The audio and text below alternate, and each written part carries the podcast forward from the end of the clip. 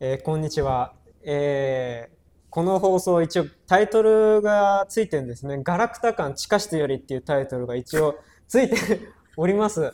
で、私は普段地下室にいるんですけども、たまにはこう、に人々の世の中に出て行って、こう、いろんな人を捕まえては、こう、人の話っていうので、聞いていこうじゃないかっていうので、まあ、あの、えーお一方、えー捕まえていますので、ちょっと話をしてみたいと思います、していこうかなと思います。一応ですね、こう、聞いてくださってるね、この地下室の 放送を聞いてくださってる方もいるということなんで、それを意識して僕も本当は喋、喋りたいなと思います。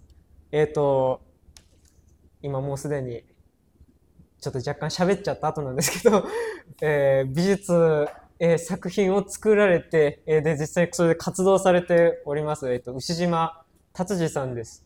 えー言っちゃってよかったんですか？フルネームを。いいですよ。フルネームうん言っちゃいましたけど、あの構わないですよ、えー現在ですね、あの、まあ、あの、ムサビにちょっとお邪魔して、その某一室で撮ってるんですけども、あの、普段はですね、このムサビにある、まあ、すごい、まあ、いわゆる鉄工房っていう、まあ、鉄とか金属を使う、あの、まあ、加工場みたいなところがあるんですけど、で、そこの一角、まあ、一角にまたさらにディープな、あの、まあ、巨大な工作機械、旋盤だとか、ミーリングマシンだとか、まあ、なんやかんやが詰まっていて、まあ、自転車なんかもかかっているような、そういうところで、もう住んでるんじゃないかというような、こう、ちょっとなんか見たら、こう、どんぐりとか、あの、くるみとかを溜め込んでる、こう、く、冬眠の熊なんじゃないかというような感じで、ひたすら向き合っていらっしゃるというようなね、まあ、あの、そこでもうひたすら面白いことが生まれていって、うんまあ、僕も一応在学中にまあ拝見してって、まあ、気になっててようやくこう改めて話をするような感じでなっております。あのー本当に何気ないオーソドックスなところから聞きしたいんですけれどもあの好きな食べ物ってあります？ちなみに。好きな食べ物ですか？改まった口調に。いや、牛島ですって言った方がいいああ、そうですね。うんもしかすると初めましての人もいるかもしれない。うん、そうだね。あの、いや好きな食べ物って別に嫌いな食べ物がないので、はいはいはい。好きな食べ物みんな好きなんで、あ今ねあ、うんまあいいや。食べ物入ってたなと思って。出そうか出そうかと思ったんだけど、だもう出そうかなって。あそこに工房に置いてきちゃったから。わざわざいいんですよね。うん、で今なんかくるみ溜め込んでとか多分そんなの思ってたからね。出してやろうかと思って。いや、すごいなんかサービス、意外とサービス精神が旺盛な感じで。あー、まあまあまあ、食べ物はね、好きなのね、まあ何でも好きだけどね、餃子とかそういうのは何でも好きですよ。で食べるのも好きだし、作るのも好きですね。あ、食べ物作って、うんあ、結構作って食べ食べたいこれ、なんかたこれ、こんなの食べたいっていうんで適当にやるっていう。作品作るときも、はいはいはい。これみたいな、これこうやったらどうなるかなっていうんで始まるから、まあ、食べ物も 一緒かもしれあない。作品作るのも、そんなに。ー、なるほど。めめんどくさいときはめんどくさいんだけどね。確かに。その、ちなみにお料理なんかは、うんあれですか、こう、メニューとか、作り方とかも自分で、こう、オリジナルでやっちゃうような感じのあれですか、なんか。うん、大体あんまり知識のないところはネットで見てね、はいはいはい。見て作るんだけど大体あのアウトラインだけ掴んだらもうそれで勝手にやるっていう感じだ はいはいはいかはい。らレシピの通りには作らないっていうか作れないっていうか なるほど。ああ、そうか。それとあとは派生してそこから何かこう応用編というか。はいはいはい。あここれこうやった方が面白いんじゃないみたいな感じで。あーこの方が美味しいかみたいなあそうですよね。やるんですよ。あー、あ、これ、この枠組みって、この企画だったら、これもなんか、あの、組み合わせられるじゃんっていうか、うん。取り込める、この食材も取り込めるじゃんみたいなので、混ぜていくとか、こう、形変わっていくとかっていうことも、まあできますもんね、そういうので。うんあ、それは確かに僕もそういえばそうだなと思って。まあ基本的に食べられないものもないし嫌いなものもないのでみんな好きです。いや、でもいいですよね。それはなんか、まあ僕も聞かれたら困る質問を今してるんですけど、好きな食べ物なんて僕も言われてもなんか 不特定多数だから、こうまあある意味その、これっていう風なのがないのが、まあちょっと幸せというか、まあある意味嫌いなものない。まあほぼないですね。なんか食べたことないとかはね、うんあったりしますけど、うん、まあ、あ、まあ、あ、でもね、言われて思い出すのは、ちょっとまあ、椎茸の、あのーちょっと、あのー生々しくなった状態の椎茸ですか？あの生々しい。何ですかね、あの、こう、例えば、干された状態とかね、うんそういう感じの椎茸はいいんですけど、煮浸しになった椎茸はね、ちょっとこう、独特な、独特な、こう、香りを持ってるじゃないですか、椎茸。うんあれあれの嫌なんだ。松茸、松茸とか。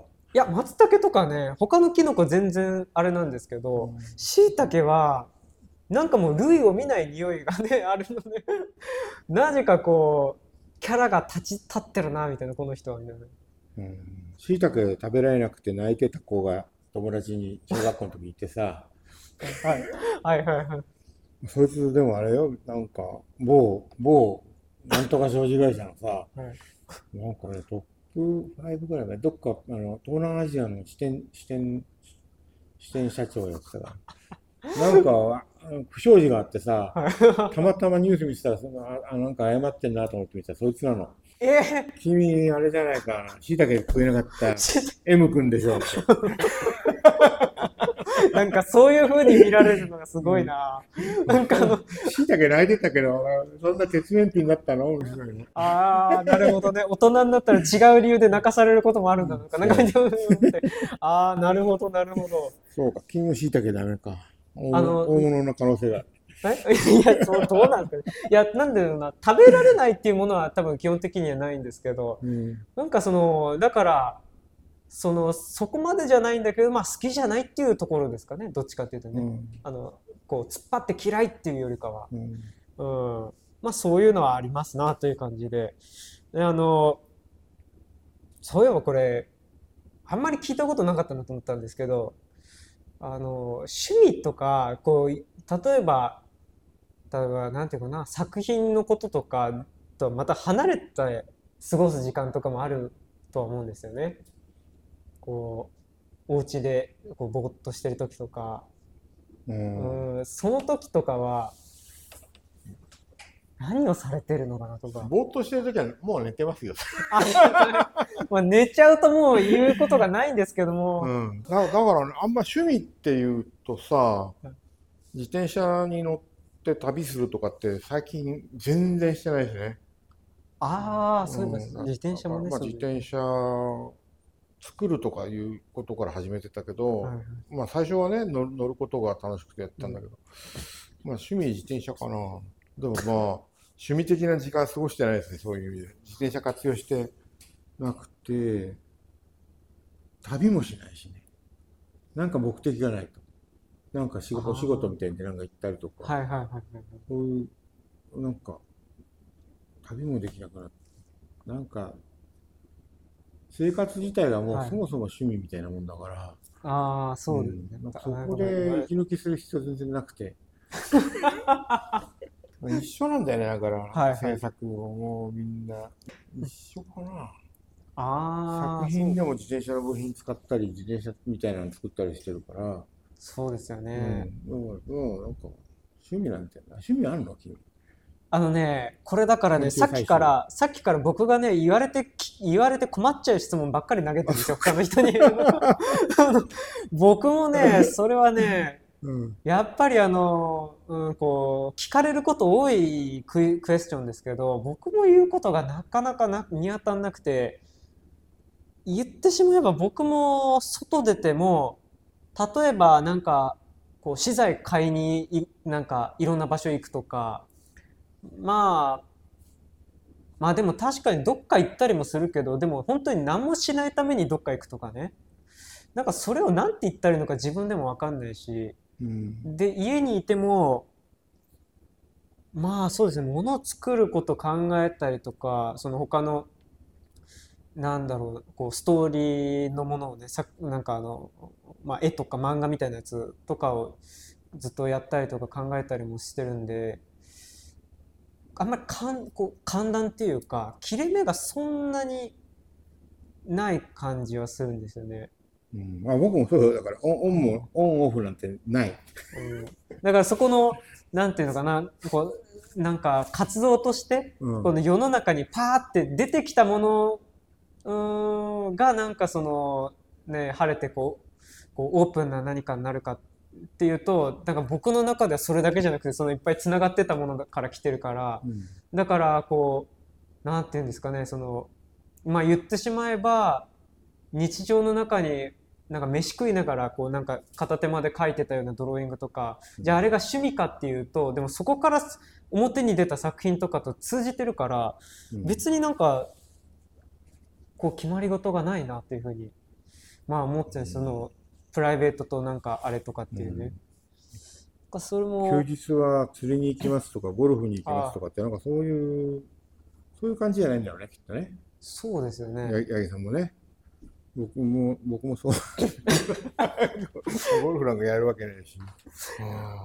ねえ、野球とかやりたかったけども、まあ無理だなと思うしね。うん。あ、それ、それは大人になってから、大人あ、大人になってから野球やりたいなと思ったんですか？あたまに思うよ、野球とかバスケットとかやってたから。ああ、やられてたんですだかね。ら、なんかやりたいなと思うんだけど。へえ。なんかもう、あと一回一球投げたらもう腕しびれるだろうとかね、そういうもう肉体的な問題ですね。で、それ前までは、お遊んでくれる友達いないだろうな、キャッチボールとかできないな。本当はやりたいんだけどなとか思いつつもね。うん、それは、あ、そういうことを、だからな、なんかあれだね。そういうのは趣味か。趣味というか息抜きか。サイドチェンジしてちょっとこう、なんかね、はいはいはい。緩急がつついたのかもね、それやってればね。やってればうん、でもやってこなかったね。やってこなくなっちゃったから今うん、たまたま。うんサイクリングだってさ、20代の前半の頃がもう回らなくて、10代だよね、10代の、10代に、20歳ぐらいまでなんなんかたまにみんなと出たけど、それから全然行かなくなっちゃったね。これグループツーリングみたいな感じで行かれてたんですか？うんソロもあるし、グループもあるし、だから自転車の仲間がいるといろんな話して、あそこ面白いとか、ここすげえとかってんで、はいはいはいはい。なんかね、ああ、本当にその自転車の楽しみのあれですよね。うんこう。どこまで、どこまで走れるかみたいなとあ、かね、はいはいはい。そういうことで乗ってたけど、最近もうそういうの全然もうやらなくなって50年、40年以上経った。そうですよね。うんなんかあの、まあ僕と牛島さんはそう、そういうことすごい、まあね、ね、単に年齢だけで言ったらものすごい離れてるわけですけど、なんとなくこう自分もこう、なんつうかな、こう、老衰ななんかあの、感触がちょっとなんか、か、なんか匂う時があって自分でやばいなって思う時もあるんですけど、やばいよ。なんか言うこと昭和だね。危ないんですけども、変なおっさんやね。こんなんで困るわな、みたいな。えあの、なんていうんですか、こう僕もその、例えば草野球をやってますっていうようなね、うんこう後輩の子とかの話聞くと、あ、草野球ね、確かにいいね、みたいな。あの、そうなんていうのかな、こう、野球で実業団みたいな感じでうん試合をするっていうのとまたちょっと違う、うん。草野球っていう響きがグッとくるなって思って、うんうんあ、これ僕もなんか混ぜてもらったらそういう楽しみが増えるのかなって思ったんですけど、ただなんかその、まあ、もじもじしてる子供じゃないんだけど、でも草野球に僕入っちゃったらどうなっちゃうのかなとか、なんか、ちょっとこう、なんかあの河川敷の向こうで僕は一人で石を、石、なんか水切りやってるみたいな感じにの気分に勝手になっちゃって、うん。で、そう、こう、なんか、行くこともできず、で、自転車僕も好きで乗って、の今も乗るし、その、地元にいた時は、そういう、例えばロードバイクみたいなね、やつに乗ってたんで、こう、ずっと遠くまで行ったりとか、こう、山、山や、こう、谷や、うん。それからこう、まあ、ひずっと平坦な道があるが、そこを、なん、なんか何キロ、こう、巡行みたいな感じでね、うん。こうやっていくみたいな、なんかそういうことを、まあ、ひたすらやってたんですよね。で、まあ、僕、グループっていうほどのグループでは行かなかったけど、友達、まあ、2、3人とか。で、ちょっとなんとか山行こうよって言って、うん。休みの日に、もうこう、行ったりとかはしたけど、だんだんこう、一人でい行っ走の走りに行くことが増えて増えていったりしてなんていうんですかね。これ別に友達と走るのが嫌だとかそういうことでも全くなくて普通に自然とそうソロになっていって、うんでソロで走ってる時のあの自転車ってやっぱり独特ななんかなんていうんですかね。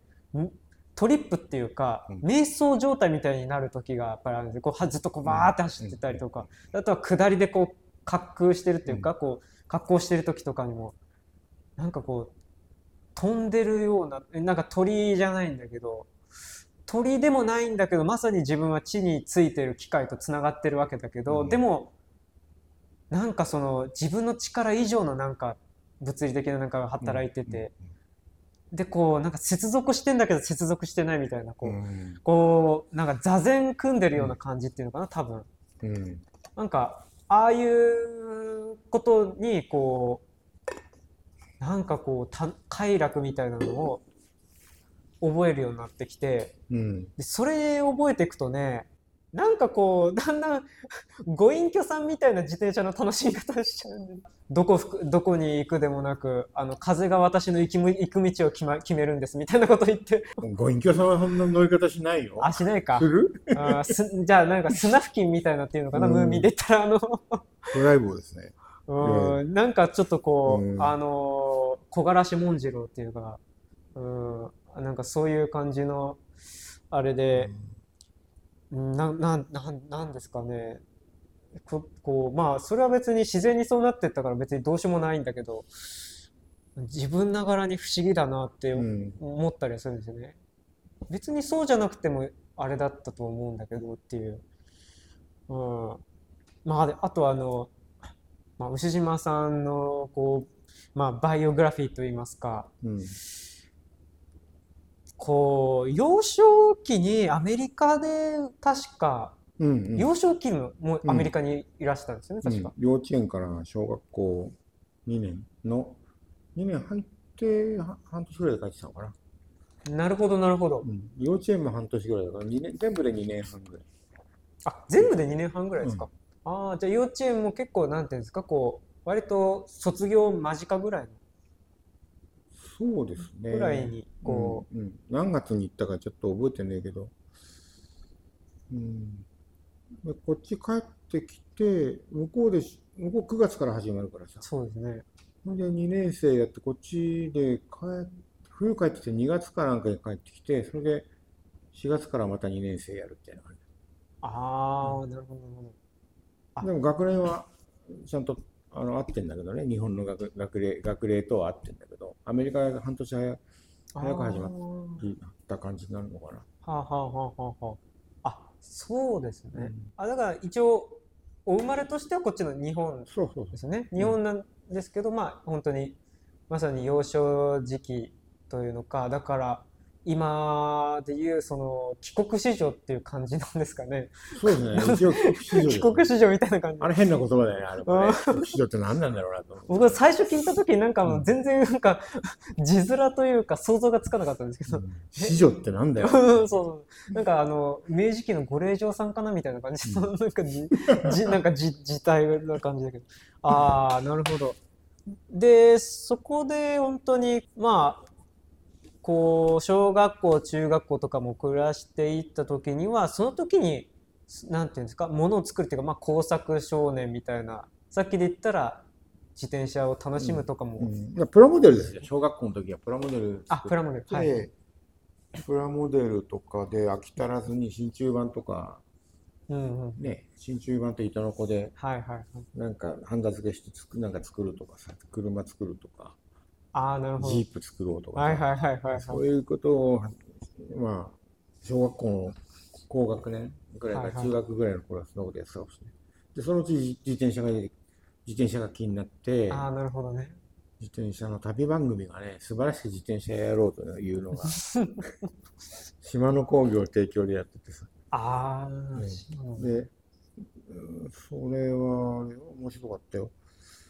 うん、あの頃は島の工業とか知ってさ、毎日株価チェックして、島の工業の株チェックして、会社指揮法買ってきたりとかしてた。あの、ないんかね、うん、おまあ親父に言われて会社のこと知るんだったらこれこれ買ってこれ見ろって買ってきてくれたね会社式を そうするといろんな会社輸送用機器とかなんか、はいはいいろんなメーカーがうーん。うん、でなんかね株価チェックしてあの頃株買ってたら儲かったかも ああ、そうか。そうですね。すっごい伸び上がる時期だったああ、そうか。その後そうですもんね。結構あれする時だから。まあそんなことはいいんですけどねだからなんだろうね子供の頃のプラモデルからこうそういう金属の工作を始めてそのまま自転車に来て自転車作ったり、うん。まあ、拾ってきた自転車分解してまたそれを一台組み立てるみたいなね。うん。壊れた部品外していいやつつけるとかししたりしたのがまあ始まりじゃないですかね。で自転車の部品作ろうみたいな感じだったりとか。ロー付けしよう。あロー付けで作る。ロー付けってなんだかわかんないから。ロー付け、金属のフレーム作るのに。たら物好きなやつがいて普通の僕の高校の時の友達でさ「あロー付けのバーナー簡単だよ」とか言ってもうそいつ使っ使っててさはいはい。普通の学校だったんだけど、そいつも変なやつでさ、で でガスのコックあるじゃない？はい真鍮の。あれのガス管の元線の方からさ、細い銅銅銅管をつないであって、そこに口火みたいに常に火を出しといて、はいでコック開けるとガスがビーって出るじゃん。そこにちょっとこう、エアをうまく組み立て、あの取り込めるように、フードみたいにさ、真鍮のパイプがついてて、バーってやると、ロー付けできるんだよ、それで。いやで、まあ、そういう友達がいたりとかして、ー、なるほど。結構強力なっていうか、なんかあのマナーですね。全部え火ー、力そんな強くないんだけどね。あ、そうですか。あの、それから、あと、ブタンのほら、あの、はいキャンピングガスかなんかのガス使ったフランス製のバーナーあるじゃん。うん。キャンピングガスで出してるやつ。あれ、あれを手に入れて、これはすごい威力があったり。うん。ガソリンバーナー持ってる友達が中学の時の友達で いたりとか、えなんか骨董屋さんで買ってくるのが好きなやつ。なんかそういう、だそういう変な友達が集まるんだよね、やってるとね。ー、ああ、ちょっとなんか似た匂いのする人がこう、うんなか今考えるね、はいガスバーナー手作りするなんて、俺も考えなかったね。彼はそれで何やってたんだっていうえ、あ、それ都市ガスのやつから引っ張ってきちゃう。ああ、なるほどね。あ、で、確かにちょっとガスバーナーとしては、逆化したらどうすんだみたいな。まあそうですよね。危ねえなと思って。危ねえよ。ええあ、え、年齢っていうか、その、なんていうんですか、そんなに年も離れてない子たちで。いや、みんな同級生。おー、それはちょっと変なやつだな。なんか、中中学の時はね、そうはいはい骨董品集めてるやつは、なんか、昔ね、なんかおじいちゃんが鍛冶屋かなんかだったから、そういう道具とかは結構古いのがあったんでね。プラスいろんな世田谷のボロ市行ってガキが ボロい。いろんな道具買ってくるからさ、はい変なのいっぱい集まってね。で、彼とは自転車作ったりしてたよ、中学の頃ね。はいはいはいはい。で、高校入ったら、その、バーナー作ってるやつ、あれな、彼は別に自転車特に作ってなかったから、何やってたんだろうね、よくわかんないけどね。何やってたんだろうね。あれで何やってたかどう思い出せない。けど、そのバーナーはちょっと画期的というか、はいびっはい。くりしたから、すっげえと思って。ああ、確かにそうですね。そうかも。本当にその、なんていうんですかね、こう、こう、クラフトマンシップじゃないんだけど、ちょっと、うん。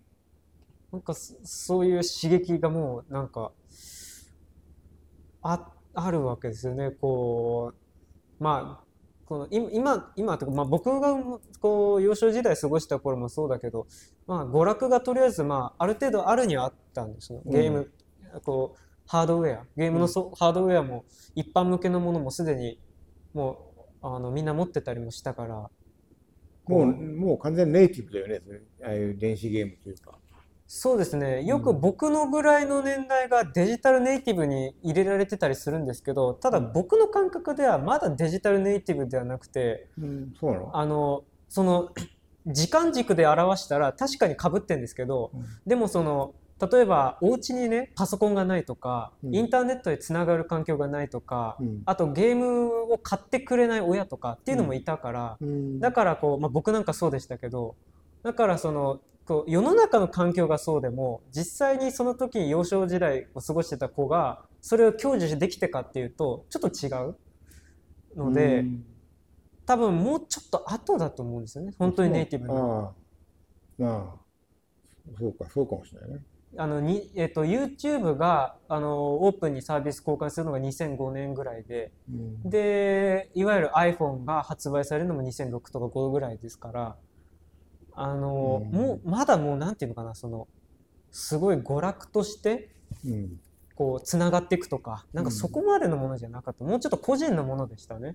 ゲームだって個人でやるものだし、あ、そうか。うん、まあネ、ネットはね、ネットワークは圧倒的に遅かったしね。ああな遅いです。しね。そう動画なんてもう読み込まなくてどうしようもなかったから、うん。本当に。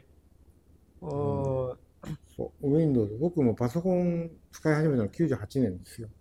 ああ Windows キュッパチとかな、うんその前にもね、使ってたんだけどね、うんなんか、太陽、太陽を追尾する装置みたいな、作った。はいはいはいその時は、電通大行ってる友達と一緒に作ってたんだけどね。電通、電通信大学。はいはいはい彼には随分助けられたんだけどね。ああなるほどねあの、その時は MS-DOS かなんかもね、全部手書きで書書いていかないと、はいはいはい。アプリケーション用のプログラムから書かないとダメみたいな。うん。やったりとかしてたけど、まあ実際、い今、今と同じようなワード、あの何、ワードプロセッサー使ったり、うあんの図面書いたりっていうのを始めたのは98年以降。Windows 98、5が出てしばらく経って98ぐらい。で、で僕でも買えるみたいな感じになってきた頃？あのえっ、となんだっけあのベクターなんですなんていうんですか？ベクターワークス？そあの図面引く用のあれとか。うんうんうん。がそういうかそういうぐらいなのかな？そういうあのでや僕はあれはってたマんベクターワークスはあれわ、マックがネイティブだったっけな？ああそういうビジュアルっていうかあうの、ん、あれ、もともグラフィックス系と、もともとはミニキャドっていう名前だったんだ。ああはいはいはいはい。全然ミニじゃないので、あまあね。ベクターワークになったんだけど、あれ、でもまあ、あれデザイン系の事務所とかさ、あの、プレゼンテーション用に使うとかいうのが多かったけど、僕はどっちかというと機械系のキャドだったんで、うん。圧倒的に Windows ああ確かに。で、パソコン買うときに迷ったんだよ。Win にするか Mac にするか。でも圧倒的に、あの、建築家の人は、建築やってる人が、石島さんは Mac はやめたら似合わないからやめた方がいいよ。似合わないってやってること的に？石島さんにがやるニーズには Windows の方が多分いいって言われてで確かにそうだったよね。CAD とかは、Mac 用の CAD って本当にベクターワークぐらいしかなかったからさ。あ今ね、オートキャドとかも全部、あの、あうん Mac で使えるようになってるみたいだけどね。Mac の方が、まあ、かっこいいんだけどね。あ、こう、梱包、梱包材一つとってもさ、中に入ってる発泡のパーテーションの位置までちゃんと考えられてデザインされてる。はいはいはいうん、なんかね、これも、この、なんかさ、執念っていうか、ものづくりの執念すっげえな。あそういうのはちょっとなんていうかありますねそのなんか、うんなんていうのかなそのデザインと性とかも含めてその PC っていうかパーソナルコンピューターなんだからそのコンピューターとしての性能をこう追い求めていくことがこううーん工工工業製品なんだから進化かっていうとまたちょっとその人間としてはそれだけじゃないというか、うん。いうところもまあ多分あったりはするような気がします。うん。まあ主にそれはジョブズとかがやっぱり関わってあれしたと思うんですけどソソフトウェアとかそっち系は、ね、違う人だけど。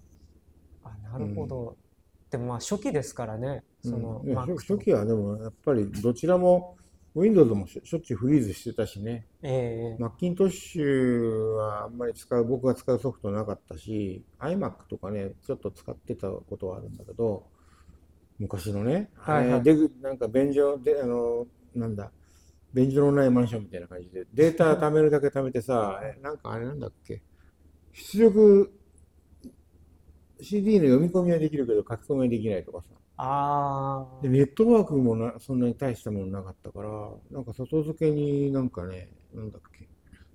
忘れちゃったよ。何ディスクって言ったかな？なんか、あ、あ光、光ディ磁気ディスクみたいなやつですね。MO だったかなはいはいはいはい。つけてたりとか、そういうのないとダメでさ、金かかってしょうがない。かかってしまう確かにそうですね。なあんまりよく、そういう意味ではあんまり使い勝手は良くなかったんだけどね。でもみんな Mac 使ってたよね。なんか割とね。うーん。美術関係者というか、デザインとか。ああ、なるほど。設計やる人たちはやっぱり Windows 使ってたけどね。うーん。あ、そっか。あ、で、ちなみにこう、それで、えっと、まあ今、まあ中学とか高校、普通の、普通科の高校というか、普通かな一般的な感じで、で、まあその当時も、ものを作ったりとかなんとか、いうことも、まあや、やりつつというか、まあ自転車作ったり、友達の自転車作ったりとかはいはい。ああ、友達の自転車作ってあげる。はい友達に、あの、僕の好きな部品で組み立ててちょっと高くなっちゃったりしたら悪かったんだけど。でもいいじゃん。俺の方がいいよとか言って、俺の方が確かにいい。ああ、なるほどね。とはいかね。あの、あと、まあ写真やってたから、写真の現現像とか、うん。白黒だけどね。ええあれやったりとか。あと、あとまあ、自転車部とかクラ、クラブ作る、作るものづくりじゃなくて、組織作りしてた。ああ自転、車とか、はいハンハンドボール部、ハンドボール？うんハンドボール部は、廃部になったんだよ、なんか。ああの、先輩がなんだか、なんか問題を起こしたのよ。あ、なるほど。で、なんか知んないけど、廃部になったんで、はい。で、半年ぐらいしてほとぼりされた頃、ま、全く別組織でハンドボール部作ろうってハンドボール作って、ハンドボール作って、写真部、写真部やって、自転車部作って、なんかそんな、おー、やりたいことやってました。おー、す、すごいですね。そ、ぶあ、一、だからそういう、え、だ、え、なんていうのかな。で、そういう組織が、こう、な、なんていうかな、として成り立つために場所確保したりとか、うん。一応運営とかまで関わってやっていくわけですか？予算もらってやるわけですけど、うーん。へ。まあ、うちの学校はね、あの、グラウンドがなかった。グラウンドもなければプールもない、体育館もないっていう。体育館あったかな？体育館なまあないな。屋上に鳥かごみたいな屋上があっあたから、で渋谷にあったんだよね。渋谷富ヶ谷にあってさ。あ。うん。で、グラウンドっていうか体体育祭とかあるんだけど、いきなり、あの、代々木の、代々木の、水泳ってのは1年に1回しかないんだけど、はい代々木のプールでやったり、そこの代々木の一角に小田フィールドっていう陸上競技場があるんだけど、そこはで体大会やったりとか、あと基本的にグラウンドないうん。から、だからハンドボール部って代々木公園行って走る。ああ、そういや、でもそう、そうならざるを得なく、得ないですもんね。ない、ないから。もうないし。うんえ、あ、私、でもハンドボールだ部だから、ハンドボールはやるわけですか、一やりや応。りますよ。一応試合とかもやる。あ、試合も一応やるから、それを、コートとかを借りうんに、借りて、だから、そうちではコートないから、寝 ない。他に、他の学校行っとく他に、向こうに行ってやる。ああ、借り、あーこう、うんお邪魔します、みたいな。でもよすごく弱いんだよ。でもはいはいはいはい。ハンドボールって誰も知ってる人いないでさ。で先輩もいないわけじゃないうんうん。だから、ちょっとバスケット、僕はバスケットちょっとやってたとかさ、そういうのがね、サッ俺サッカーやってたとか、そういうのが集まってやってて、で試合したらさ、結構当たりとか激しくてさ、あ、ハンドボール？あへえあこ。んな激しいんだと思って。結構、試合終わると朝だらけになるっていうか、あー、自分でこうなんか行ったりとか、うんそういうのはあるかも。向こうもぶつかってくるわけよ、結構。お互いに自分たちの。うんちょっと半ば格闘技的なもん、もっと穏やかなもんだと思ってやもちろんディスタンスがね、なんかある感じの競技かと思ったけど。そうじゃない。ああ、なるほどね。結構面白かったよね。あ、そうなんだ。はあ、はあ、はあ、はあ、はあ。まあそんなこと。うんね、まあだから何やってたんだろうね。まさか美術やるなんて全然思ってなかった。ねえ、なんかあの、そ、それでだって高校の後で、こう、美術の方向にっていうのが、まあいろいろね、確か、い前ちょっと伺ったところによると、いわゆる美術予備校の一角を占める、こう、新、新美ですか、うん新宿美術、えっと、学院かな？うん。あそこに通われてたっていうのは、あの、多分最初ですか？その美術館。に二浪目で、一浪目は、現役の時は、俺、高校3年の秋ぐらいに美術、なんかさ、そういうの美術、篠田森生とか、夏かわかんないけど、はいはいはいもう今からやっても間に合わねえだろうっていう時期に はい来たから、なんか適当に一浪して、ほんで、一浪目はね、よぜみの美術会っていうのがあってあさ、、そっちか。はいはい今もまだあるかどうか知んないけど、今もないよね。よぜみないもんね。多分ね、遊戯ゼミナールって。いや、ありあったと思いますよ。ある？美うん。術あるか。はいはいはい。前は雑居ビルのなんか一個弁当屋の上の方にあるようないい加減なところだった。一浪目はそこに行って、はいで、二浪目はなんか芸大入るの新美とかデザイン行くんだったら、デザイン工芸は新美がいいみたいあはいはいはい。な。で、二浪目からそっち行った新美あ、なるほど。まあ、遺跡、遺跡という感じで、うんうんこっちのチームの方が強いぞっていうか、あの、うん本場、本場であもそう、あの、バルセロナだぞみたいな感じ。うん、ええそうですよ。あなるほど。なそこでもあれ、あれですよね。あ、その時はまだデザイン科の受験コースっていうか、うんに在籍してたけれども、あの、今、今はね、一応、ムサビも彫刻学科の方に在籍されてますけど、その当時は全然、ね、なんか彫刻っていうか、うん、まあ何漠然として何やろうか分からなかったんだけど、でもねあの大学に行く目的は技術的なことをとにかく習得したいと思ってた。あはいはい。で、まあ、立体をものを作りするのに旋盤とかねフライスとかあ僕にとって不可欠なだから、はいでそれがあるところと芸大の工芸科しかななないあ、ああ、なかったんですね。うん。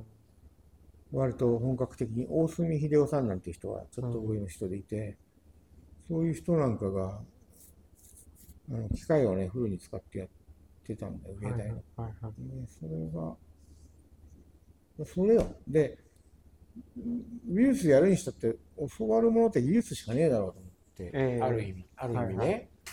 だからあと何かこう作品作るにしても基本根本的に自分で考えてないからやっていくものじゃない、うん。教わるものでもねえかなといううん。気がした。から、もう目的はそれでだから芸大の工芸科に行くこと短金科に行くことが目的になってたんだけどね、うん。それ以外受けないっていう感じで。うん。で、まあ、何浪、お金払って3浪。お金払わないで、三三年、正月明けた頃勝手に新美行って一部屋作るっていう。えー、え、どういうか、どういうことですか、それ。新美で一部屋つく。小さい部屋があるから、そこを、僕みたいな人とか、うん太郎生の人と、うん。一部屋勝手にモチーフ組んでデッサン描いたりするわけ。あっていうことが許されてた。あ、はいはいはい。共有部屋じゃないけど、うんなんか本当はすごい反則だと思う。犯罪的行為だと思うんだけど、なるほどね。登録、登録してないやつがいるみたいな。お金払わないで。あ、なるほどね。ええあ、そうか、そういうことでもあるのか。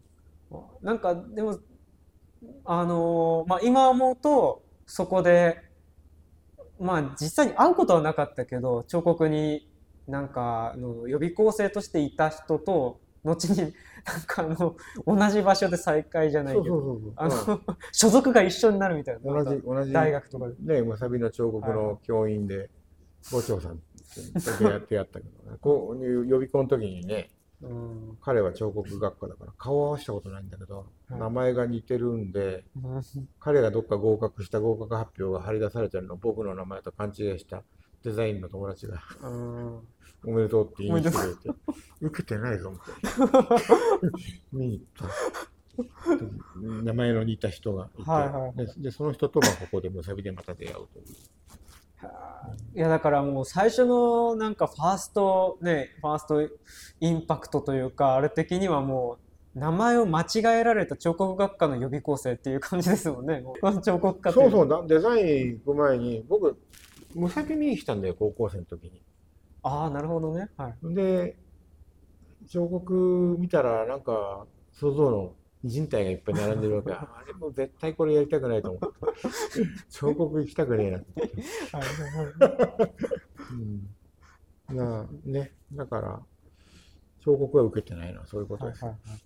そうなんあのなんかここに行ったらきっとなんか武将の人体なんかやりたくないと思って。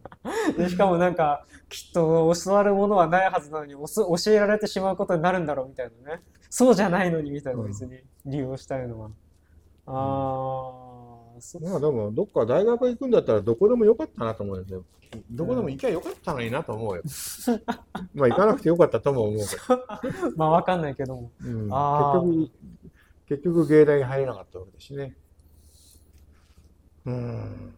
なるほどね。でも そその後そうですよね。だって大学に行くん行かれるっていうルートじゃなくてあのえっ、とその後 B ゼミかな。それとも、うんビゼミビゼミ。あ B ゼミですか。あのまたねアメリカに渡られますけどあれはその後ですかね。B ゼミは。ビゼミの後よ。あ後か。ビゼミは82年かそこらだけど、あー82年。で、でもそこも1年で中退する。う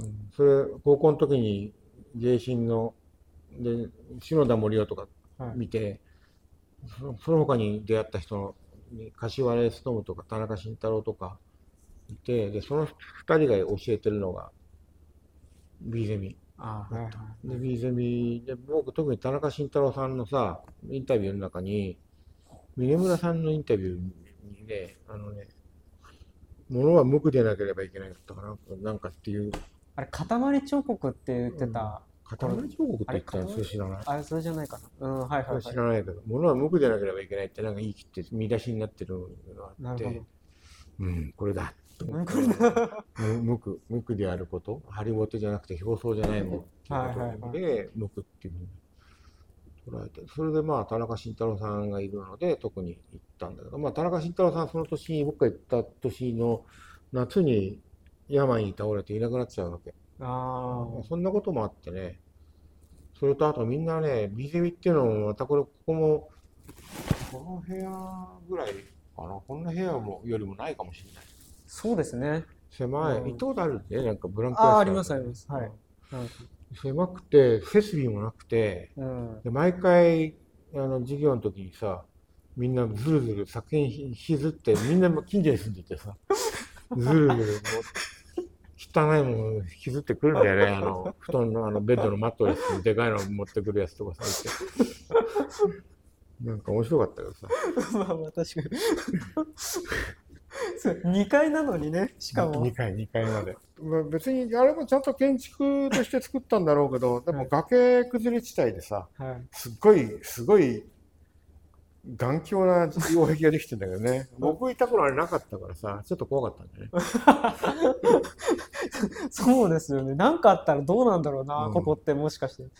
ええ。もともと B ゼミってさ、あの、70年アンプの頃ドロドロップアウトしてさ、うん。ロックアウト、大学ロックアウトして、ね。それで、斎藤義勇さん、玉美の先生やってた。うん。斎藤義勇さんが、あの、玉美辞めて、で、あの創業者、創業者っていうか、まあ、小林さん、うん。小林明夫さんっていうのがいて、で、その人はもともと、あの人も、小林明夫さんも変わった人で、一橋大学出てさ、で、アメリカに、アメリカに行ってるんだけど、それはもう絵描きとして行ってるんだよね。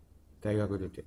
ああ一一橋の時は普通のあれね、うんなんていうか、学部だったけ経ど済かなんか出てんだと思うんだけあど、いきなりまあまあ、そういう人が横浜で美術教室、美術学校を始め、富士道アトリエって言ってやってたんだよ、うんで、そこの、その小林さんとあの斉藤義勇さんがあの、新しい美術のための寺子屋を作ろうっていうのが始まったのがゼミ。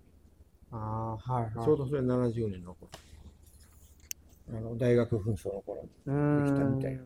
あ、そうですね。だから、すごく学生自身も多分かなりこう、なんていうんですかね、こう、こういろいろ燃えてたかもしれないんだけど、でもそれでこうアクティブに動く人もいれば、同時にそのロックアウトしちゃって、もうなんかあの本当は大学で学びたり、学びたかったんだけど、学べなくなっちゃったみたいな、うん。そういうこう、まあ、ある種こうネガとポジじゃないんだけどそういう子たちは行き場がなくなっちゃったりする子もいるわけですよね、うん。多分一方では学生がすごいアクティブだったんだけど片方では阻害阻害されちゃうじゃないんだけど、その子ロでもロックアウトされた大学の中に忍び込んで、うん。黙々と作る原口紀之さんなんていうのは黙々とファントム作ってたりしたみたいだし、あファントムを作った。ね、うん。とあかあれ。さまあいろいろだよね、はい。北川フラムさんなんかは美京都で学園祭の頃は芸大京都だ。はい。芸大京都っていうのを作ってでそこのギャラリーのスタッフが制作火炎瓶作って坂本龍一が火炎瓶投げてた アーティストバックアップしてみたいはいはいはいはいはい。なとかね。なんかね。あのそういうことやってた人もいたしいろいろだよね。で、うん。まあでも学校で授業できなくなっちゃうからずあのビゼミに来たっていう人もまあいるのかも。関根信夫さんはもう学校出た後かな。関根信夫って第初期の頃のビゼミうんに学生として参加してるんだよね、僕よく覚えてないけどはいはいなんかそういう、いろんな人がいた。で、僕がいた頃も、建築の一級建築持ってる、まあ若い人20代の人だけどさ、20僕よく2つ上か。だけど、一級建築士もすでに持ってる人がはいいたりとか、しましたよ。あの、うん俺24ぐらいで入ったのかな、事前に。その頃、高校出てくるすぐのやつが2人ぐらいいたけど、全部で10、20人弱ぐらいだったか。ああもうすごい。1学年、はい。1学年というか、まあ2学年一応あって、その上は A ゼミって言って、授業の運営もする、いろんな人呼んできたりとか、企画をするようななるほどね。立場になるんだけうど、んうん。A ゼミにその建築の人がいたりとかね、うーん、いろいろ結構上の人は40ぐらいの人もいたし、年齢的には結構上だったんでね、みんな。だ大学出てから来てる人も結構いたよ。うん美術美術大学とか。うん国立大学の教育学部出た人とか、ね、そういう人も。まあちょっと面白かったけど、でもなんかね、基本的にさ作るば、なんか設備も場所もないので、うん理論的な、理論的に武装する人が多いんだよ。なるほど僕も理理論武装しようと思って行ったのは実は、あそこにある意味で。うんで、でもなんかそれは、それやっててもなんかしょうがない。ものすごくなんか無駄な気がしてね、嫌になったのね。あーで、ビーゼミ辞めて、翌年ぐらいに個展やって、ビーゼミ時代までの何年かの集大成として、一番最初の個展になるんだけど、やって、でそれでそういう仕事辞めたの。あの、もう少し美美美術的なというか、うん。どう見ても若林勇だろうみたいな作品作ったりしたんだけど、あ したんだけど、あの、うん。なんて動く、動く、動くものだとか、テクニカルなものとか、はい。金属だとかを、あのマニアックに加工するとかっていうことは封印してたんですよ、ビーゼミの頃は。うん。まあだ、でもそういう、そそういう、要するに、長名で枕木削るとかね、なんかはいはいはいそういう鉄板の厚いのを、あの鉄板屋さん、鉄屋さん行って溶断してもらうとかね、厚いの。あ溶断してもらうっていううお願溶断するとさ、溶断、て鉄工屋さんに行ってさ、見てると、切ってるのとかさ、面白いじゃん。見て見てると、狭いところになるとこう、反るんだよね。狭い、幅狭い、あ厚い板、5センチぐらいの板とかさ、10センチぐらいの切ってんだけど、へえ実際なんかこう、切り落とすところとか見てると、狭いところをぐーっと反ったりしてさ、形が変形するのがすごい面白くて。うん。だからあえてそういうくさび型のものを何本も発注したりして、あそう変形するから、それみたいな。あはいはいはいはい。まだ持ってる。いやそれ多分展示であ B ゼミの展示だったかな。なんかあのすごい何個も何個も並べてるような感じのやつ、まああれモノクロ写真なんで色はわかんないけど、それを並べてるのはうちうちの物置みたいなところ壁に多分取りかけたやつあとはいろいろちらまあ立てかけたのもあるか。でも全部何本もいっぺんには見せてないんで。うん。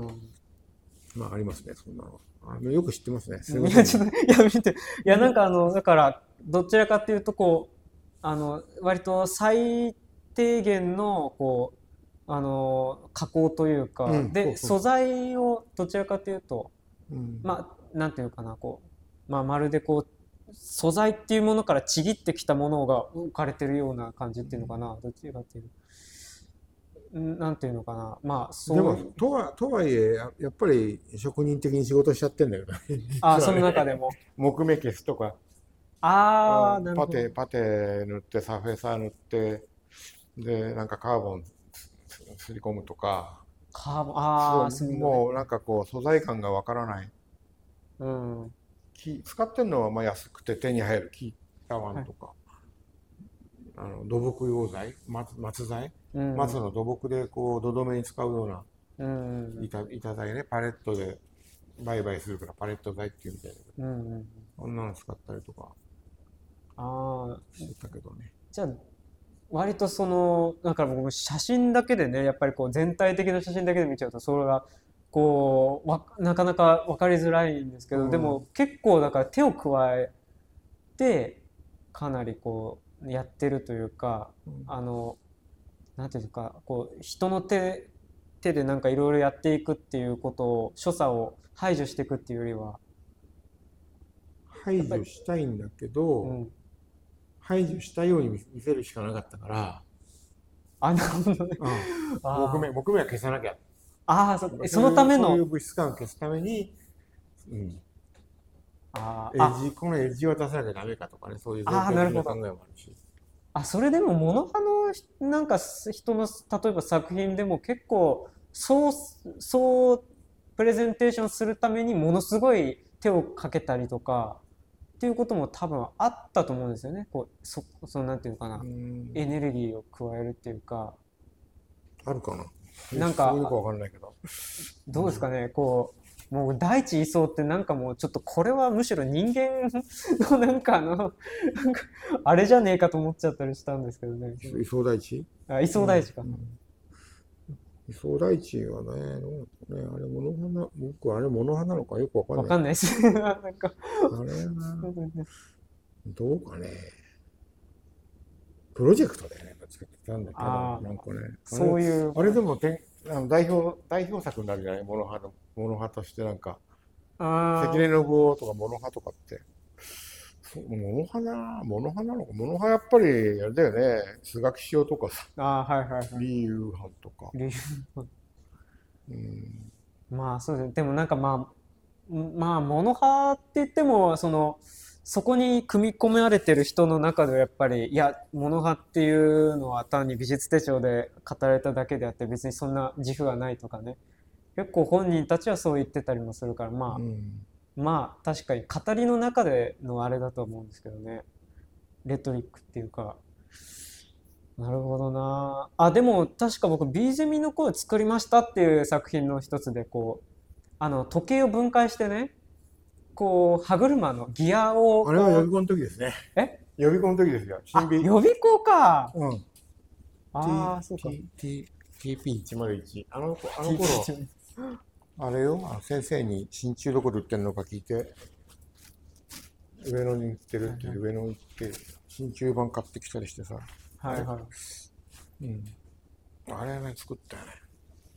新美って予備校なのにスポーツ大会があったりさ 学園祭があるんだよ。あ、展示もするんですよね、確か。展示も模擬店もあって、みんななんか酔っ払いになって大変な大騒ぎになったりバスハイクで海行ったりえ？あ、バさんがすごいな。ぁ。大変な予備校だった。面白かったけどね。あそこも。TP101 っていう作品なんだよな。予備校の時のやつ。あれ一番最初に作ったの。真鍮板どうやって切ったらいいか。まあ糸の子はあるけど3ミリぐらいになるとちょっと糸の子しんどいと思ってうん。まっすぐ切るの大変じゃん、はい。まあ、す何がいいのないかなと思ったらあれアクリルカッターがあるじあれでひたすらこううん地道に。うん。銅板、銅板切り、銅板切るじゃん、銅銅版化、版画する人。あこれで切ってるから、あ、じゃあこれ真鍮切れるなと思って。これでね、大変なんですよ。大変ですよ、あれ。裏表から溝入れてってね。うん。最後バキって折るみたいな。いや、だから、あの、多分これ今、もし聞いてる方いらっしゃったら、こう、ビジュアルの話なんでね、全然わかんないと思うんですけど、すごい、結構、正方形に近い形でカットされた、だから真鍮版なのか。あ、あー正方形っていうか、まあ、組み合わさって正方形っぽい形ですね。タップ買ってネジ切るとか、こういうのこの時に。はいはいはい。あ、そうそうそうそうそう。そう。そうなんですよね。なんかあの、ちょうど右肩の方にこう、時計の文字盤みたいなものがついて、一応針もついてんですかこれ目ね。覚まし時計分解したメメカニズムだよね。ああ、なるほど。ゼンマイ式のね。はいはいはい。で、ここのハンドル、左のハンドルを回すと、いろんな機構が連動してって、うんで時計の針が動くという、はいはいはいはタイムプレートと呼んでたんですけどね。い。なるほど。あ、まあ、それでは、まあだから、予備校の時の学園祭で作ったっていうだけの話。あ、それでなんだ。うん。へえ、いや、なんかこれをだから、すごい初期の頃のあれとして、もうなんか、なんかの機会で見たときに、ああ、なんか一、回持ってきたかもしれないね。あ、多分持っ学てきたやつかもしれないですね。なんかあの、あ、あんま変わんないなっていうか、なんかうんそういう印象を持ったんですけど、でもその、その後 B ゼミのね、ああいう仕事とかってうん、いうのうんになったら、う、だから全然なんていうか、ちょっとね、あら、うん。まあ、ビズミはこんなんだよね。あ、そうそうそうそう、これです、これ、これ、これ。これ、覚えてるなんか見た。あ、随分綺麗な写真。えー、いや、そうですよね。だから時系列でいくと、この、割と、こう、なんていうのかな、こう、さっきの鉄板を切ったりとか、で、した状態で並べてプレゼンテーションしたものの方が後なんだけど、鉄板ね。ああ、はい、切ってこう、うん熱でこう、反りみたいに反ったやつ。ああ、こんなのがあるんだ。これ今、下に分解しておいてあるよ。これ磨こうと思って。へえ。これは84年の個展終わって半年後ぐらいに石のためのプレイヤーって作り始めたから、これ第一作かな。あ、そうですよね。うんだから、そう、もう、あの、その後、ビーゼミの後で、また、あの、こ工作少年に戻る。そう、そうですよね。なんうんか、さっきの TP にもち、TP01 も、うん。そういう匂いが知ってたと思うんですけど、また今度は石の音を聞こうっていうので、うんそういう装置をこう作られるようになっていくっていうのがあって、これはあの、こういう作品群は加工はどこでやられてました？これうちです。自宅。自宅、うん。え加工するその装置というか、機材とかは、うんとね、ビーゼミ行ってた頃に旋盤買ったんだよ。へえ、ビーゼミ行ってた頃に、なんか出物が出たってんで、会社、うちの知り合いの会社が潰れて、あの、機械屋さんが持ってかなかったき小さい機械が残ってるってんで、ああ、なるほど。で、安くいろいろ一式でね、いろいろんなものと。旋盤と、なんだ、小さいアセチレン溶接機とか、うん、作業台とか、常磐とか、なんか忘れちゃったけど、トラックに詰めるだけいらないってものをもらもらってたし。で、それで、だからビーゼミ時代作品としては、あの、そういうテクニカルなことやってなかったんだけど、出さないようにしてたんだけど、とはいえ、何か飯食わなきゃと思っていろんなことやってたんだよね。だから、うん、デザインの公募展？松屋でやってるデザインの公募展に出す、出すためにこういうの作ったりとか、こう、作してあ。これも見たな、そういうの。はいはいはい。これはデザイン、デザインフォーラム81だったかな。デザインフォーラムってまだやってるかな。な、えなんかよく、よく入選したなと思う。なんか、みんな芸大とか行ってる人、もう不思議なすげえなってさ、天海の勝ったみたいな。うん、すっげえだろ。あこれでしょ、並んでんの見たの？って、鉄の棒。ああ、はいはいはい。これうちの納屋。うん音声だと全然これ見てもわかんないと思う。そうですね。多分、で、これまた説明するのがまた難しいねものですからね、これも。まあでも非常にこうなんかマイナスネジ使ったりとか、こう基本的にはその金属も、これもあの、えっと、無垢材からこれ削り出しとかですかね。そうですね。削り出してパーツ作ってうんこれも糸のこ5ミリとか1センチの厚みのアルミ板とかね、はい。あとこう、直径2センチの真鍮の丸棒をどっかでもらったんで、糸のこ半分に切った記憶をなんとなくある。半割りにしたりしはいはいはい。ネジ、長いまあ棒にネジ切ったそうりとかですね。えー、あ、これ、うーん。したね。あ、これも鉄板、これ鉄板で、ベースが鉄板だけど、はいはい。これはいつだろう。リーゼミ行った後か前か、ちょっと覚えてないけど。うん。これ予備校、予備校、浪人がもうんう、いい加減にしろっていうぐらい 浪人してて、4浪目か5浪目ぐらいで作ったのかもしれない。よく覚えてない。うん。あ、これもそうだな。これ80年だったかな、作ったの。えリーゼミ行くー、前だな、多分。これもうちでアルミ溶かして、ああ、はいはいはいバーナーで溶かして、いいところで止めるっていい。うなるほどね。形で、はい。うん、乳首シリーズって 小さいね、これ。あ、ちっちゃいんですか、これ。うん小さい見てると、なんかマンホールみたいな感じ。ちょっと井上武吉みたいな感じ。ああ、あ、すごい。あ、こう、今、こう、なんていうんですか、こう、突起物みたいな、出てきてますけど、これうん裏から当てて、溶かしてっそうんて、溶かして。ポタっていく前アルアルミに、の雫みたいになった、、はいいいいところで止める。うーん、あ、ここっていうので、スポっていく。自由鋳造。ああ、なるほど、自重でね、うん。こう、重力に従ってものが。ああ、そうです。これもなんかもあった。なんかわかんない。これはなんか、あれだな。これもなんか、西武百貨店でやってた、立体系の、う。なんんか、展覧会公募展出したやつ。うーん。ね変なことやってたね。いやーでもすごいですね。これ今ね、まあ、ずっとバーってこうスライドのようにして見てるんですけど、写真が結構いい写真で、そう？すいや、割とでも綺麗な、綺麗に残ってる気がしますけどね。あとちゃんと、こう、これはお願いして撮ってもらったんですか？いや、自分で撮っあ、自分で撮った。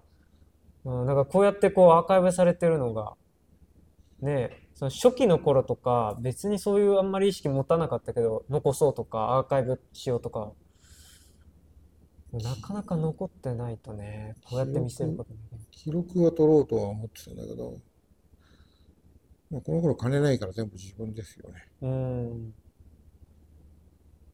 あ、でもここら辺も結構、ちょっこれは9と後の方になってきてか何年だこれ？これは90じゃない、80年代半ばだ。85年ぐらいか、これ。ああ、5年か6年かぐらいで。これ。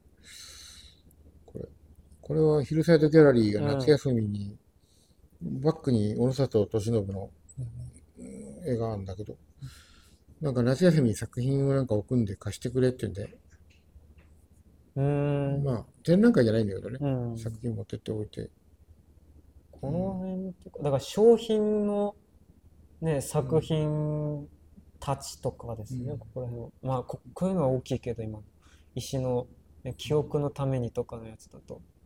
石石の、石の音シリーズだとか、今これも写真がなんかこのアルバムめちゃくちゃに並んでるから、うんちょっとね、時代が前後しちゃって、はいはい。Google のアルバムなんかさ、名前順にしてくれれば並ぶんだけどさ、あの、並べ替えができなくてね、年代順で。うーん1枚ずつ手でやればできんだけど、ちょっとこれ、1000, 1000 枚以上あるからやってらんないし。めちゃめちゃくちゃなんだよねまあ、こんなもんがいろいろありますわ。はいはいはい。まああ、、これはラジオじゃ分かれない。いや、わかりづらいですね。ちょっともったいない気もしてきちゃったけど、あの、なかなかこう、図録とかそういう資料で、こう、確認できないものだったりもするんで、こう今みたいなちゃんとね、ウェブにちゃんと整理してあげればいいんだけどね。それをやってないから。なかなか可愛らしいものが。ステーショナリーでこれは商品化されたやつとかもあるんだよ、これ。ああ、なるほどね。なんか絞りみたいな感じのボールペンのやつ。ボールペン。ステーショナリーで、おうん作りました。うん、うん何やかね、よくわからん。あ、すごいですね。まあね、はいいろいろはい、これこれは太太陽を追尾したのはこれだ、これ。あー、これか。メカは出てないけど、まあこういう、これプログラム。ちゃんとプログラムの面が出て、残されて。はいはい。で、これが、パソコンこれよ。うん。8801っていう NEC の。うんパソコンで。これは、うん これはす、あの、これ、これはでもメカニズムで、こう、追って、追っていくのはなんか、なんですか、うん、あのハム用のさ、アンテナ？アンテナを動かす？パパラボラみたいな。あのーうん、パラボラっていうか、ハムのアンテナってあるじゃん。アンテナタワはいはいローテーターって言ってアンテナを動かす？あ、動かすやつうん。ね。あの、行角変えたり、うん。XY あの回転したりとか、はい。そういうのを、そのメカニズムに対してこのコンピューターで指令を与えて、うん。太常に太陽の方向けるようにしてなるいほどね。るわけよ。ちょっとひまわりみたいな。それで、あの、異常電波がないかどうかって、こう、常に、これ記録のしようがないからね。確かに。うん、で、一定の周波数いくつだったか忘れたけど、数百メガヘルツかな。うん。の電波の中で、なんか、う宇宙のバーストが、太陽風が来る時かなんかに、バーストが検出することもできるとか。ああ、そうですね。それを太陽を観測、観測するような。あーあ、磁気嵐が一応出るっていうか。これは、この中のメモリーも大したことないからさ、あのデスクドライブもないし、うん。だから、ねあんまり、あんまり長い時間は記録できなくて、で、たまにこう見返すっていう感じ。なるほどアナログな感じ。でも本当にそれはあの、なんていうんですか、あの、これもプランニング、プランだった気がするんですけど、建築物的う、なんそっちもありますよね。あの、うん。あの、アナログな、こうう、中に水が張られてて、あ水が、よ、水呼び込んでたのかな？そう、水呼び込んで太陽の家という、はい、そうですよね。青少年の更生施設みたいなのが出てて、あの、太陽の、あの、この位置に来るときに、スパってこう、刺してくるというか。春夏秋冬に光が差すっていうう、ん。なんかね、ドーム状のはい。建物。太陽の限定装置っていうか、うんここに。決まった時だけ太陽がやってくこれる。は、そこの仙台の北にある中新田町という、当時中新田町という町があって、そこの、えー中に、まあいろんな施設がね、できてうんたんですね。バッハホール、田舎、田舎の中の田んぼの中になぜか、あの、パイプオルガンが設備されたバッハホールっていうのがあったり、図書館が立派なのができたりとか、その中でこう宇宙広場を作ろうっていう構想もあって、で、そのために、宇宙広場のために、なんかいくつか、プランは30個ぐらい出して、で、模型も10個分ぐらい作ってる。大変だ。それは原博さんが建築設計。で、で、町長が、もともと読売新聞の科学部の記者かなんかだった人が町長で、うん。この人が、うんなんかね、これをプランを出出しているときに、県知事選に出て知事になったんだよね。県知事になって、これは風が吹いてきたなって、できるかと思ったらば、あの、汚職事件で失脚するんですよ、それ。ああの、あ。ゴッホのひまわりさ、あの、日本人が買って買さ、墓場に、僕が死んだら墓場に、お墓に入れて燃やしてもらうみたいなこと言って、ものすごい世界的に品種買った人がいるんだよ。その人から賄賂をもらってた。ああ、なるほどね。失脚しちゃって、でも結局まあ立ち消えにはなった。これね。ただただプランとしては結構面白かったよ、いろいろ作って。うんで、これもその太陽の観測、観測もその、その一環なんだけどね。で、これは太陽を観測した信号でもって波動する波動の箱という、鉄はいはい鉄大きな鉄板がこう、びしあの、低周波で振動するような装置うん。とか、まあいろんなものと考えたんですよ。うん、ちょっとこれ時系列に並んでないので、めちゃくちゃ めちゃくちゃなんで、あれですけどね。何やってんのかな。いやー、でもなんかあの、こう、み見たことないやつとかも、ここ、うんあのーストックされてるところに 多分あったんだけど、こう、僕も初めて見るのがすごい多かったですね、これなんか。うんへえ、そうですね。ちなみに、もう一個、あの、確か、すえ、えっと、え、ACC じゃねえや。あの、ロックフェラー財団のあれですね。うん ACC、ACC。あ、あれも、うんえあれが ACC か。あの、アーツカウンシルのあれで、うんアメリカの、多分ニューヨークかな、に一応在留っていう、1年ですか？半年。半年か。あ、そうか、半年。一年のあれでアアプライ出してたんだけど、うん一年だと PS1 で滞在スタジオが得て、得て、展示もできるんだったかな。うん。PS1 ってパあの施設があるんですよ。はいはい。でそこに当選したのは村上隆だった。あー、なるほどね。村上隆さんは、もう同じアパートで、僕の上の階に住んでて、で、もう当時から彼はもうアメリカ行く前からさ、日本画でコレクターとかいて普通に描くと結構お金になっうん。たんだよね。あの、売れてはいたんだよ、すでに。でもそんなのじゃなくて何かこう新たに美術美術史の中に日本画を位置づけよう、位置づけしようというか、まあ、うん。アジア初のアートをね、はい新たに美西洋美術史の中にねじ込もうっていうのがうん目論みだったから、うんで。彼はものすごい目標を持ってやってたんだよね。だから、ええで彼は僕が行った時には、もうほとんど1年間ぐらい多分彼は英語学校に行って、とにかく語学、あ語学に専念しししてたのと、あとね、やっぱり人が寄るんだよ。彼のところにものすぐ人が来るの。しょっちゅう来てうるさくてね、足音で。文句言いに行って。ぐらい人が来る。で、人が来たり、で、彼自身、本当はニューヨークからあんまり、いろいろ、アメリカ国内からあんまり出ちゃいけないんだよ。アメリカのリサーチのための、あれだったからね、あの奨学金だったからさ。うん。でも彼はあのロンドン行ったりとか、いろいろ 日本に、日本に帰ったりとか、結構アクティブに動いてたけど、まあ彼はものすごくだから明確にそういう目標を持ってね、うん。この1年で何やるかみたいな。僕なんかもう漠然としてたからね、やっぱりね、できる人は違うなと思って。あ、でも一年、だその滞在、まあ村上さんだったら1年だけど、その1年間本当にその、えっと、まあその語学の、まあ、あの習得と、それとあと、まあその人たちが、その集まってきた謎の人たちが何なのか、何の関係かわかんないけど、うん。その作品を作るっていうよりかはどちらかっていうとそういうあの人人脈広げるじゃないんだけどそこのこう人と人たちの中に入っていくみたいな。まあ自然的に彼らの場合はそれ入ってくってね、営業していくわけだから。うーん。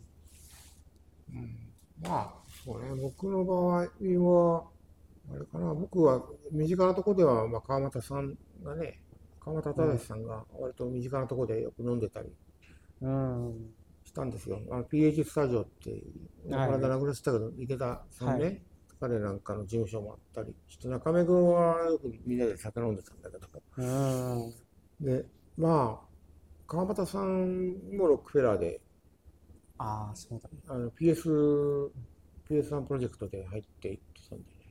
で、彼の場合はもうそれで、彼もやっぱりできる人違うなっていうことなんだけど、もういろんなプロジェクトをもう PS1 で行ってる時にもうアメリカでいろいろやってたからね、実際に、うんチャーチ、元チャーチのディスコかなんか彼の 独特のはい。プロジェクト、はいはいはいはい。はい気をいっぱい張り巡らすような、ええ。まあ、あんなことやったりとかね。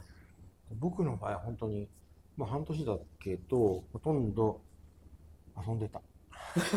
はいはいはい。うん、なんかも、まあ物を見ることが中心で、物を作る、うん。作ることはあんまりしなかったですね。うーん。で、人脈もあんまりできなかったしね。結構うん、なんですかねどうどういう感じなんですかね基本的にはまあ一応スタジオみたいなのも用意されるっていうか、あのね、部屋っていうかレジデンスだけの人と、スタジオ付きと選べるよ。はいはいで、僕はレジデンスなの。ああなるほどと言ってもね、結構広いんだよ。広くて、いいアパートなんだよね。うん。じゃあその間はどっちかっていうと、なんていうか、ね、こさっき聞いた感じだと、なんかずっと何かいじってる人なのかなって思ったんですけど、半年間だと、半年だと、僕結構ほら、大掛かり、大掛かりっていうか道具とかいっぱいいる感じだったから、はそれを向こうで揃えてたらお半年終わっちゃうだろうと思って、はいそしたら、それやったらもうみみ見聞した方がいいかなと思って。い、へえ。で、まあ見ることを中心にしたわけだけどね。あ、あなるほどね。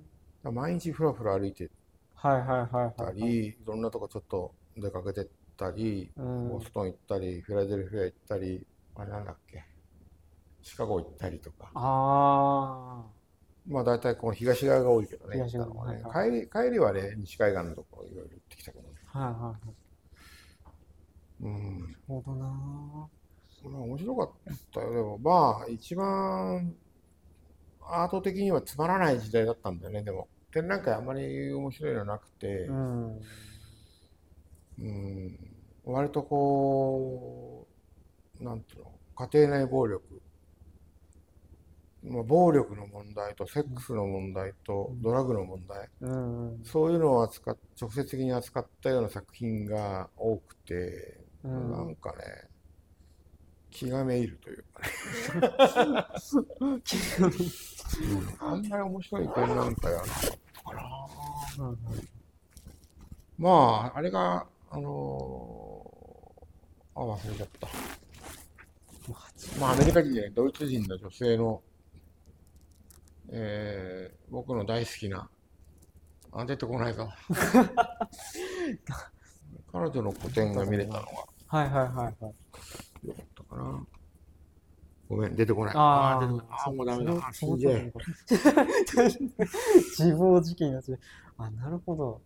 あとまあ、博物館なんかも、博物館も面白かったな、なんかな。はいはいはい。確かに。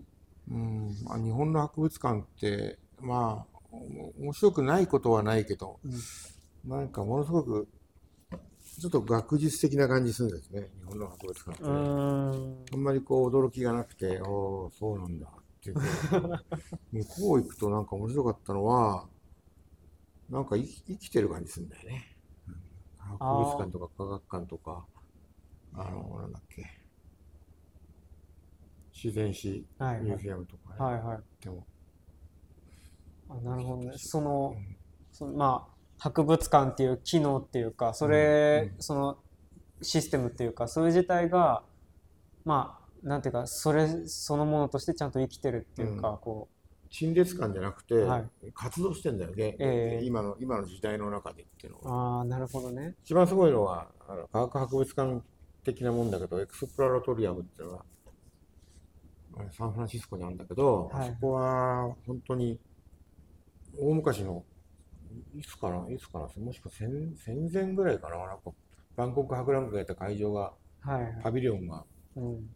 こういう扇形のた建物があってさ、そこを活用されてんだけど、うん半分は展示なんだけど、半分は制作。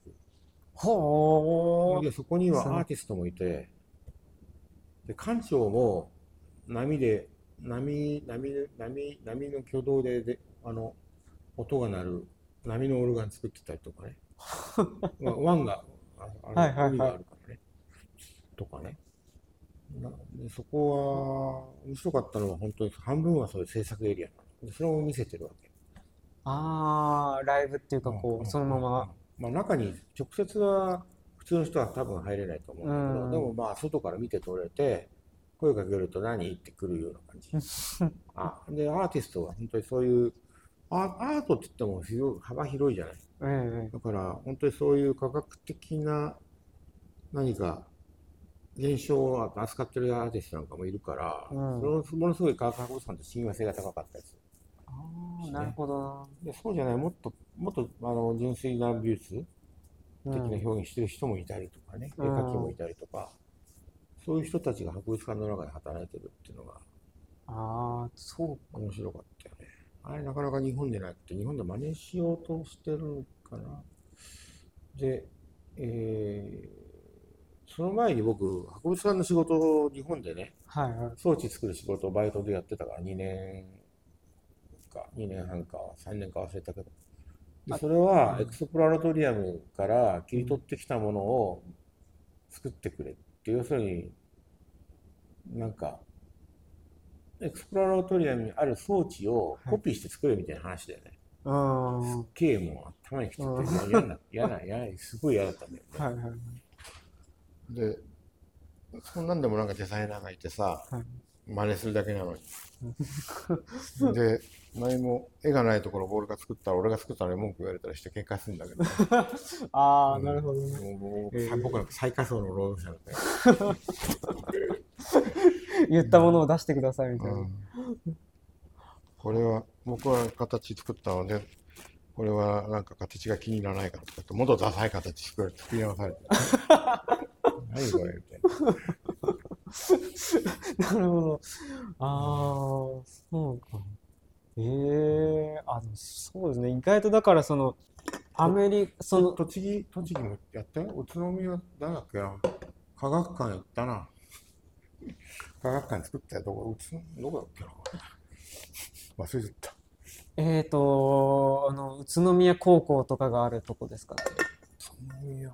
いや、高校があったかなんか覚えてないけど、なんか科学学、科学、科学、ああの、ちょうどさ、バブル前ぐらいだったから、バブル、バブル前ぐらいの頃だったからさ、はい。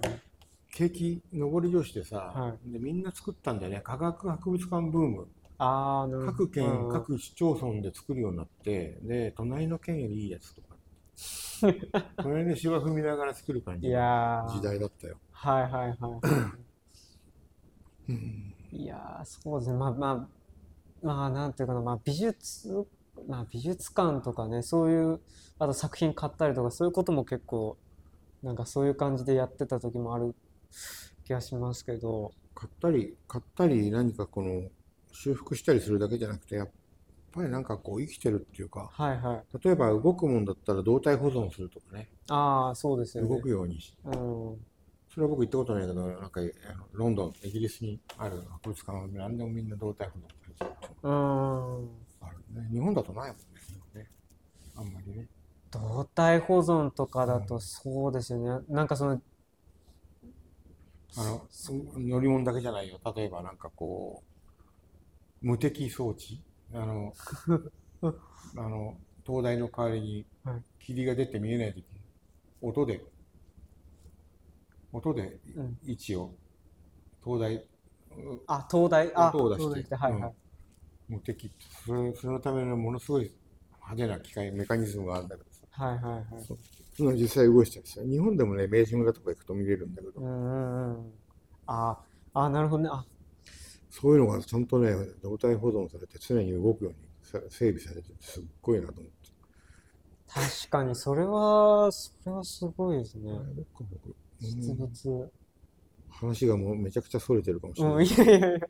まあでもアメリカはまあ面白かったな、でもな。うやっぱん。りそうは言っても、ニューヨークは美術はつまんなかったけど、その環境が面白かったね。なるほどね。だから、いわゆるその、なん、なんですか、こう、美、美術の、その、世界っていうのと、まあ、ちょっと、なんていうんですか、そこに入っていないって見なされてるような、うん。まあ、ある種の科学分野のことだったり、博物館の中の展示の仕方だったり、うん。なんかそういうことにちょっと親和性を持ったりとかだ、、そうだねなん。かそういうあれがあるうん。んですよね。その、その向こうのアートワールドにこう殴り込んでいこうとかっていうよりかは、うん。うん、いや、ちょっとアメリカのに行った時の感想とかもなんか、ね、幼い頃の時と違うのかなとか気にはなってたんですけど。ああそっか。幼い時に、いで、ACC で35ぐらいの時行って、で、僕は5、6歳か ?5、6、7歳ぐらいの時にアメリカ行って、はい。30年ぐらいギャップがあるわけじゃない。うんで、その、住んでたさ、町はニューヨークの郊外、郊外でもないんだけどね、あの、メッツスタジアムがある町なんだけど、はい。ニュージャージーとかじゃないか。ニュージャージーじゃない。うん逆。ああ、ブルックリンからブルックリンからもうちょっと向こうの方。で、そこで街に行ったら、ものすごい勢いで記憶がぐわーって これってふるさと感ってこういうのかなと思って。へえ。本当にいろいろ思い出してさ、で、なんか友達ん家とか行ってさ、なんか拙い英語で、なんかこいついねえかみたいなの聞いたり、昔俺ここにいたんだじじいと話したりして、僕の小学校行ってた小学校、パブリックスクールはいはい。行ったりとかね。で、アメリカで行った時に64年かな、ワールドフェアっていうのをニューヨークで近所でやってたんだよ、歩いて行けるとこで、はいはい。万博。うん。うん、その万博会場は今、まだあるんだけど、公園になってて、で、ブルックリンミュージアムとか今あったり、スケートリンクの後がブルックリンミュージアム忘れちゃったけど、うん、ワールドスフィアっていうのがあの、フレームの、あの、あの、地球儀があはいはい。それはまだあったりしてさ、すっげえ懐かしい。あの、あの、誰だっけ、フラーのやつ、あれフラーフラーじゃないフラーじゃないか。うん。フラドームではない。で日本館、その時の日本館ひどかったよ。なんか焼きそばかなんかやっててさ。なんか展示物あったかなっていうか、大阪万博みたいな感じだったよ。ままあ、まあ、これからひどいもんが始まると思うけど。なんか、これからの大阪も、うん、で、出店を展示しますみたいな。ひどいな。日本ってあんなもんだ。いやー、面白い、面白いっていうか、なんか、まあ、ある意味ちょっと真理をついてるような感じもするけど。うん、そう。焼きそば。焼きそばか、みたいな。いやだからアメリカにい子供の時にいたことの記憶だとかなんかバーッとすごく匂いまでなんか思い出すような感じがあってそれはすごい僕の個人的な えもんだけど面白かったな、えーあ、やっぱりそういうのが、なんかあれ、だって 2, 2年くらいでのあれでも、すごいその、なんつうのか、染み込んでるっていうか、せうん。成長のひだの中に。うん、向こうでやってた遊びとかねいろいうろん。殴り合いの喧嘩すると向こうはガラスの上でも何でも押し付けてくるからえ？なんか、ガラス割れたガラスの上に押し付けられて殴られたりとか結構なあれですね。ガタイのいいやつにねうわとかねでもそれでもすぐ 仲良く仲良くなっちゃうんだけどねー。うん。す、なんか何でもすごいね。すごい、アメリカですよ。はっきりしてますね。うん 痛めつけるならとことん痛めつけなさいみたいな 感じの。へえ。何すなんか話したっけまあでも子供の子供の体験っていうか時間感覚っていうのはやっぱりちょっと今ねこのこのぐらいになった時のあれと全くこう違う違うから。長かったよ。だって1ヶ月がすごい長い。全然そんな、ね、今2週間どっか行っても多分そのなんだろうなちょっと疲れたうんなんかどこも動きたくないとかうんぬんかんぬんやってたらもう2週間経っちゃったとかぐらいになっちゃうけど。うん2週間例えば小学校低学年ぐらいまでの年齢でいくと結構なうん。なんつうのかな割と意外とそれぐらいでも密度はある感じうで、ん僕もそういう感触はなんとなくありますねそのそのまあイイギリスとかなんかそういうとこだとしてもなんかなんて言ったらいいかなこだんだん早くなってくるようごいだんだんもうこの5年なんてね、もうなんか、え？って感じだよ。1年ぐらいのつもりなうんよなんかよく聞いてちょっと。5年経ったみたいな。うん、よく聞くけどなんかそういう話を、そうなってきたでしょ、でも。まだか。うん加速度的にどんどん速くなってくるよってなんかあのもっと年いってる人に言われて、うん加速度的にっていうのはもうなんか救いようがない言葉じゃないですかみたいなあの緩くなんかスピードが緩くなるとかでもないんだみたいねえ、なんでだろうね。いろいろ言われるけどね。なうんいやひどいな。あちょっと結構あの経経歴というかあのバックグラウンドの話でかなり。ここここら辺で一回切って、うん。ちょっといや、なんかあの、こんなに行くとは思わなかった。あのー少し、えー、なんていうんですか、作作品というか、まあちょっとまた美術系の話に戻るっていうか、うん。作品等々を含めて気になってることの話を最後にちょらっとしたいなと思います。